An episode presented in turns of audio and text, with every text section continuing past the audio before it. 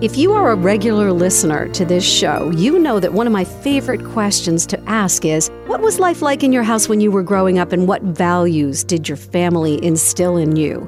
Hi, this is Candy O'Terry. Welcome to the story behind her success. In the spotlight, a woman whose career path was partially inspired and very much influenced by her devotion to her grandparents at a very young age. She called them Nanny and Da.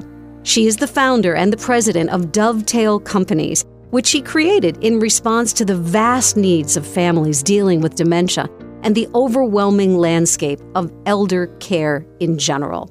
This guest has lots of fans. She was nominated by one of her employees, Diane Garrity, who wrote to me and said, quote, She is an inspiration to women because of the way she runs her company with heart and soul, and all the while while mothering four young children. She's a humble and a gifted leader who is understanding, trustworthy, and supportive. All of us feel blessed to work for her at a company that is more focused on people than on profits. Well, what a nomination. I can't wait for you to meet her. Her name is Erin DiCarlo, and this is her story. Erin, welcome to the show. Thank you, Candy. It's an honor and pleasure to be with you today. Let's start with the story of your nanny and your da. It warms my heart just to hear their names. It brings me back to my earlier days before my own four children and working with many other older adults since then. So, my nanny and da were the typical hardworking South Shore, Massachusetts couple. My grandfather was an immigrant. He was orphaned by his father at a very young age, and my great grandmother worked very hard as a single mother here to build build a life for him. Unfortunately, after the loss of their father, things were so rough they had to return to Ireland. And he was then drafted into World War II, where he experienced a lot of frontline combat and I'm sure a lot of trauma. He was a Purple Heart recipient. He had shrapnel in his right leg and knee after, I guess, taking a landmine to save his peers in the front lines he didn't ever really get into the nitty gritty. And I think that's something very common. The pain and trauma can be so forefront for people that they have to bury it really far away. But what I remember of his love for me is that those scars from his trauma did not pass on to a future generation. I had a very loving, supportive relationship with my sweet grandfather. And it taught me at a young age that our traumas or our life experiences don't always dictate who we become in the future as we age. And my nanny, she was just the sweetest, kindest woman. My parents divorced when I was young. My grandparents gave me a place of solace and strong footing as a young woman entering into the world. Well, I brought my father's World War II helmet with us because it's kind of like our good luck charm today for this conversation. Because what a generation, you know, we call them the greatest generation, and they didn't talk a lot about their wounds, their losses, their traumas. My father served three tours of duty on the front lines and was mostly in France. And I'm showing you this helmet, and I'll show our listeners this in a video, but he was shot retreating from heavy artillery fire by the Nazis. And the bullet ricocheted off the road and into his helmet, very heavy, made of metal. It spun around the helmet and it came out the same hole. And when he got to the medic tent, he had blood coming down his face. And so when they took the helmet off, they discovered that he'd been hit, but the bullet only grazed him and he had a, a, scar on his forehead and a little burn there from the velocity of the bullet. But he was somebody who did talk about all of his experiences in World War II. And what I noticed and what I want to talk to you about is how important it was for our family to sit around the table and let my dad tell his stories. I think that's the biggest detriment I would have to say about our culture and everything that surrounds aging as it pertains to our society. We don't embrace sometimes the older adults in our lives into these conversations. If you think about it, since the beginning of human time, we've been together multiple generations within the four walls of our homes together. And these stories naturally came out when younger people would approach the elder in the home and ask life questions. That's when these stories would come. Really, in the 1970s women's liberation movement, when women left the home to work full time, they weren't there to bring in their parents to age in these homes with our children. And so we're now going into the third generation of young people who don't really feel connected to the great grandparents or the grandparents just because of the lack of opportunity to engage in this storytelling. There's a stage in our psychological and emotional development, it doesn't stop in adulthood or adolescence. It's kind of the final phase of our aging, and it's called legacy leaving. And at the end of life, we can leave this experience in a state of despair or integrity. And the ability that your father did so naturally well, coming from this beautiful communication family, in telling those stories, it gave a gift to all of you, but allowed him to feel that he was leaving this legacy behind. And we kind of rob families of that when this isn't naturally occurring within families. Well, working with elders and elder care has become your passion. Yes. Why? Was it just your granddad and your and your grandmother that taught you all this about aging well? Or was it other people in your life? So, I, from a very young age, always felt attracted to being with older adults. When I grew up here on the South Shore of Massachusetts, and there was a nursing home located next to our high school. And for our senior year work study program, I volunteered at the nursing home. And I just always loved from a young age being around older adults. And I loved hearing their stories. I actually worked at right out of college, WBZ News Radio, and my grandmother passed away, my nanny that you referenced. I was so devastated by her death and uncomfortable at 21 years old with death and dying that I became a hospice volunteer. And my first two patients were at a senior living community here in the Boston market, and I found myself leaving work early to go be bedside with my older adult patients. And I left the news radio industry and went to work in senior living because I knew I wanted to be full time with older adults. So I had the gift of the love for my grandparents, which then led into hospice work, which it's been 19 years in the industry of elder care, and I don't feel like I've worked a day in my life. Your grandfather eventually got Alzheimer's disease, mm-hmm. And it's very hard to watch a person lose their memory.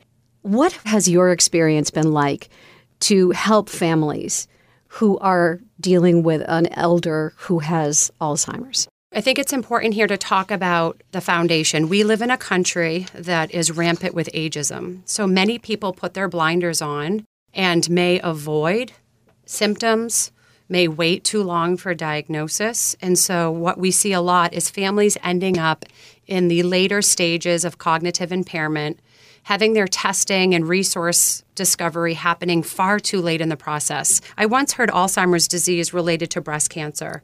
Previously, in the 60s, 70s, and even early 80s, women would find a lump in their breast, be diagnosed at stage three or stage four cancer, and the outcomes were not great. Alzheimer's disease is similar. If we're testing people after we've already had symptoms, after we've already had decline, we're losing our memory, word finding, it's too late in the progression. What I have found through all of these years and what I really wish I had known from my grandfather are there precursors? Is there a familial history? Are we able to do testing and diagnosis much earlier than the onset of symptoms? So, I do a lot of work in advocacy with the Alzheimer's Association of Massachusetts and New Hampshire, trying to help active, healthy people get involved in the research and the studies so that hopefully we can finally find a treatment and a cure. Listen, Alzheimer's does not own us. It is a diagnosis, but we still are who we are as a person. Mm-hmm. So, what I've learned through all of these years in my many years of education and advocacy and coaching is we don't want to negate that we have this diagnosis, but how do we increase all of the other aspects of our life that really make us who we are until our last days? So that's my advice is early testing and then making sure we're really filling our bucket in all of the other areas of our life that are important to us. Your company is called Dovetail Companies and you're located in Wilmington. Tell us about you and your team. What do you do for elderly patients and their families? The thought, back to the ageism, sometimes just the thought of getting older, or if you're recently diagnosed with a condition, that is overwhelming enough emotionally to be facing whatever it is the major life transition you're in the midst of. Then having to engage all of the various services that are available to you as a family member or as an older adult you don't know where to go, you don't know what to ask for, and unfortunately, all of the aging services that are available to us are in individual silos. So if you're in crisis and you need, let's say, home care options, there's one resource for that. Or if you need to leave your home, there may be a time to consider assisted living. That's a whole nother group of options. I've created a one point of contact one resource for all things aging. I am a certified care manager, a certified dementia practitioner, a certified senior advisor, a certified senior move manager, and a seniors real estate specialist. So essentially, I've created a resource that families and professionals have one point of contact. We help families focus on the emotional aspects of whatever they're facing while we handle all of the individual logistics. What about someone who might be diagnosed with early dementia, someone who's a younger person in their 50s or 60s? We are seeing much more diagnosis of what's called young onset Alzheimer's disease. This is a genetic, hereditary diagnosis. So that's back to this early testing.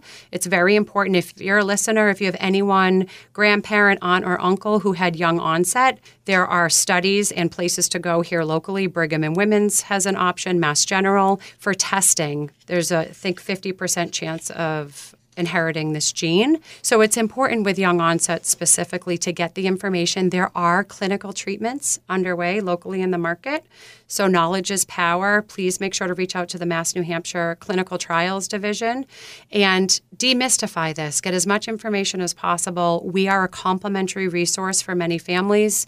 Dovetailcompanies.com. We'd be happy to guide you in the right direction with the right resources. When you meet with families who have a parent, a grandparent, a loved one who is failing, what is the first thing you say to them? Tell me what's working really well for you.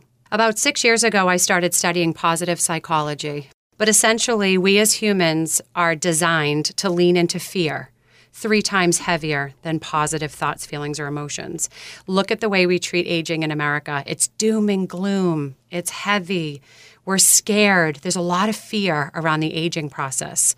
I've been blessed through my almost 20 years in the business to have so many examples of people aging really well later in life. And so, what I focus on with my clients is what's working well. How do we expand upon that? I don't negate what's not working well. We will address that. But let's first shift our mindset into a completely different space of tell me what's working well, and then we can build upon that. And one other piece to your question Oftentimes, I have a phone conversation with the adult children first, and then I ask them to exit the conversation. And I engage my older adults directly in this process to give them back their autonomy, their respect in their own decision making. And my job is to preserve the parent child relationship by having them not be the bad guy, so to say. And so it's very rare that both are in the same room at that first meeting. I'm kind of having two separate meetings. What is the first thing they say to you, these elders? It's usually, it's not a word, it's a deep breath and a smile.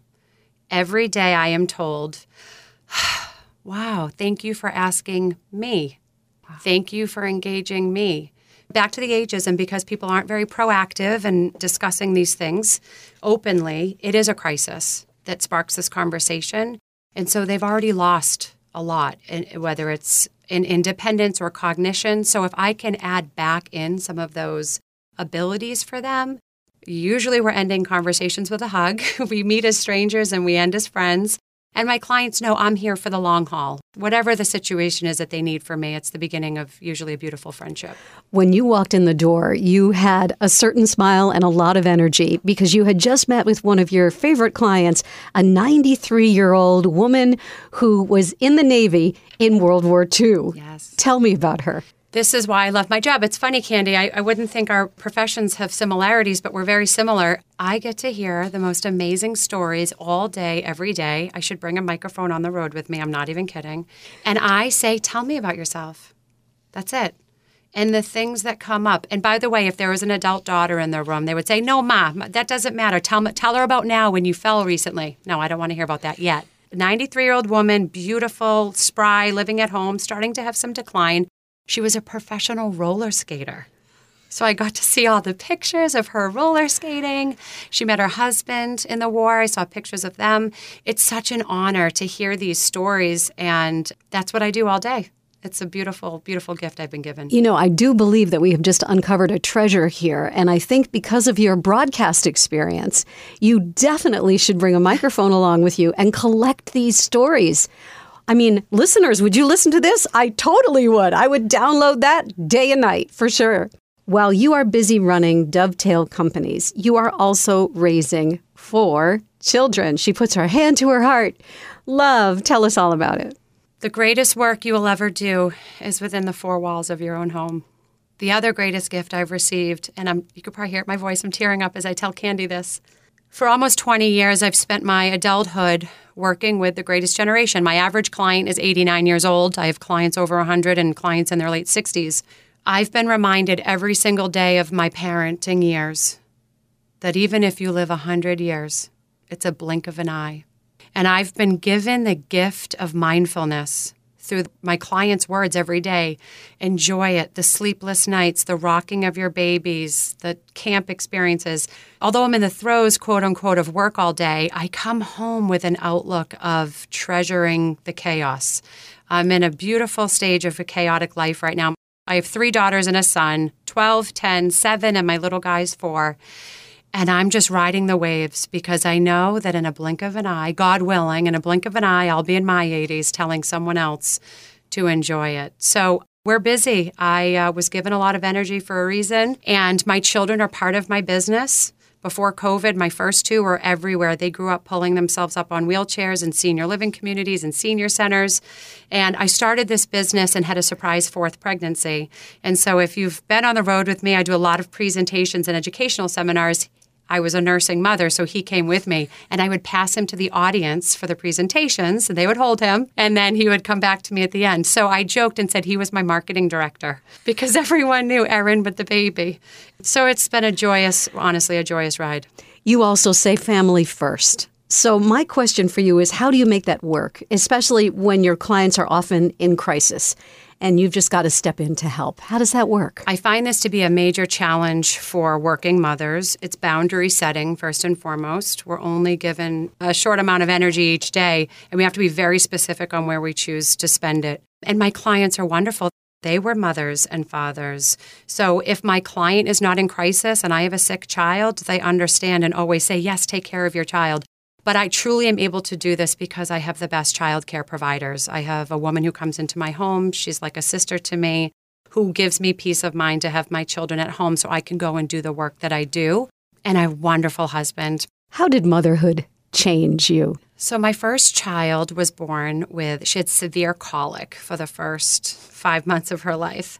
And I. we laugh now, but it wasn't funny then. oh, my PTSD. She forced me to set boundaries. I've been a go getter. I've worked 80 hours a week up until that point. I had no problem rolling up my sleeves and doing the hard work. This baby needed me, and she needed me to bounce her 18 hours a day. And I did it. I left the corporate senior living world because of that colic, and she gave me the gift of prioritization. I think our children are sent here to be our greatest teachers, and I'm listening, and they're teaching me every day. But motherhood changed me to know I take such pride in knowing that I am the maternal leader within my household. The saying, if mama ain't happy, ain't nobody happy, is very true. and so I try to show up and do the work energetically so that I can be in the best version of myself for my children, but also for my clients. If I had met you, Erin, way back when, let's say you were 10 years old, and I said to you, Erin, so nice to meet you. What do you want to be when you grow up? What would your answer have been? A nurse. So I always wanted to be a nurse, but the sciences were really challenging for me. But I knew I wanted to help people. I wanted to join the Peace Corps. I didn't do that, and I wanted to be a nurse. And the sciences were challenging, so I became a communications major instead. But I knew I wanted to be with people. Isn't it so interesting, though, when you look back on your life? And again, I do believe we live it in chapters. You wanted to be a nurse, and here you are caring for elders yeah. and the elder population. Your employee, Diane Garrity, describes you as a great leader. What is your leadership philosophy? How do you lead this company that you've founded? That's a great question. And I'm laughing a bit because I feel like my leadership peers, Lauren Watts, who's my co owner and vice president of operations, Joe Scott, our director of senior move management, I think they would think I lead alongside I wouldn't call myself a leader in the sense that's definitely not a dictatorship. I'm in the throes of all of it with everyone. And I try to bring a levity. We do very hard work, a lot of hoarding and mental illness and other challenging cases. And we have to have the tools to lighten up sometimes. So hopefully, I bring leadership through levity and being in the trenches with them. Speaking of being in the trenches and hard work, where does your work ethic come from? Where did you learn that? My mother is a farmer to this day. She has a dairy goat farm here on the South Shore. I grew up breaking the horses' water buckets and cleaning the stalls before meeting the school bus. My mother's side of the family is a good old New England Yankee. You get up, you do the hard work every day, and you don't complain. So my work ethic is 100% from my mother. What is the best piece of advice that you've ever received? And can you pass that along to our listeners? I was just sharing this recently last week. When I was in college, working and going to school and feeling very overwhelmed, my father said this to me, and now I find myself sharing it often. There's 24 hours in a day. We can't make more hours in the day.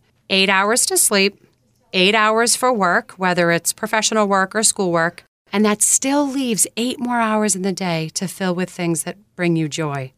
We just have to make time for it. That's so wonderful. I love that. Brothers and sisters? I do. I have one older brother. He's, I call him a mountain man. He's a fisherman and a hiker, and I have two beautiful nephews. Uh, life is good. Life is really good. Last couple questions. When an obstacle is in your path, how do you get around it? You can't go over it. You can't go under it. You have to go through it. There's a wonderful children's book called We're Going on a Bear Hunt.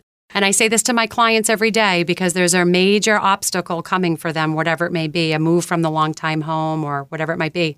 We're going to come across obstacles and we're going to go through it together. You won't be alone, but we can't go over it. We can't go under it. We're going to go through it. Bucket list item for you. What is your hope for Dovetail companies? Or maybe it's a personal one. You just raised your arms out like, oh, I can't wait to answer this question. Okay, I have two personal and professional. This sounds lofty, but this is why I do what I do. I, I'm not going to say I want. I am going to change the way we view and support aging here in America on a national and international scale. That's that. The other side is I want to travel. I've never seen the world. My whole life I've yearned to travel. So that's my personal goal someday be able to travel the world. And that's my hope for you, too, that all those things come true. Final question for you, Erin. Right now in this chapter of your life, what does success mean to you? seeing a client thrive. I don't want older adults to just survive the transition that they're facing. I'm going to help them thrive and find joy through the process, and that's success for me. I want to say thank you so much for coming in today. Thank you for having me. This was great. And that's the story behind her success for this week. My thanks to Erin DiCarlo. She is the president and the founder of Dovetail Companies. Find out more about her services and her noble mission. dovetailcompanies.com. Follow her on social at Dovetail Companies. I'm always on the lookout for the next woman to profile, so if you know someone I should feature on the show, will you please let me know? As you can see from this episode, I really do read your emails, and many of the women listeners have pitched for the show have been inspiring additions to the series. To nominate someone, just go to my website, candyoterry.com. That's candy with a Y, O T E R R Y.com. I'll have a new inspiring story for you next week. And remember, when we lift each other up, we all rise. What's your story? I can't wait to hear it.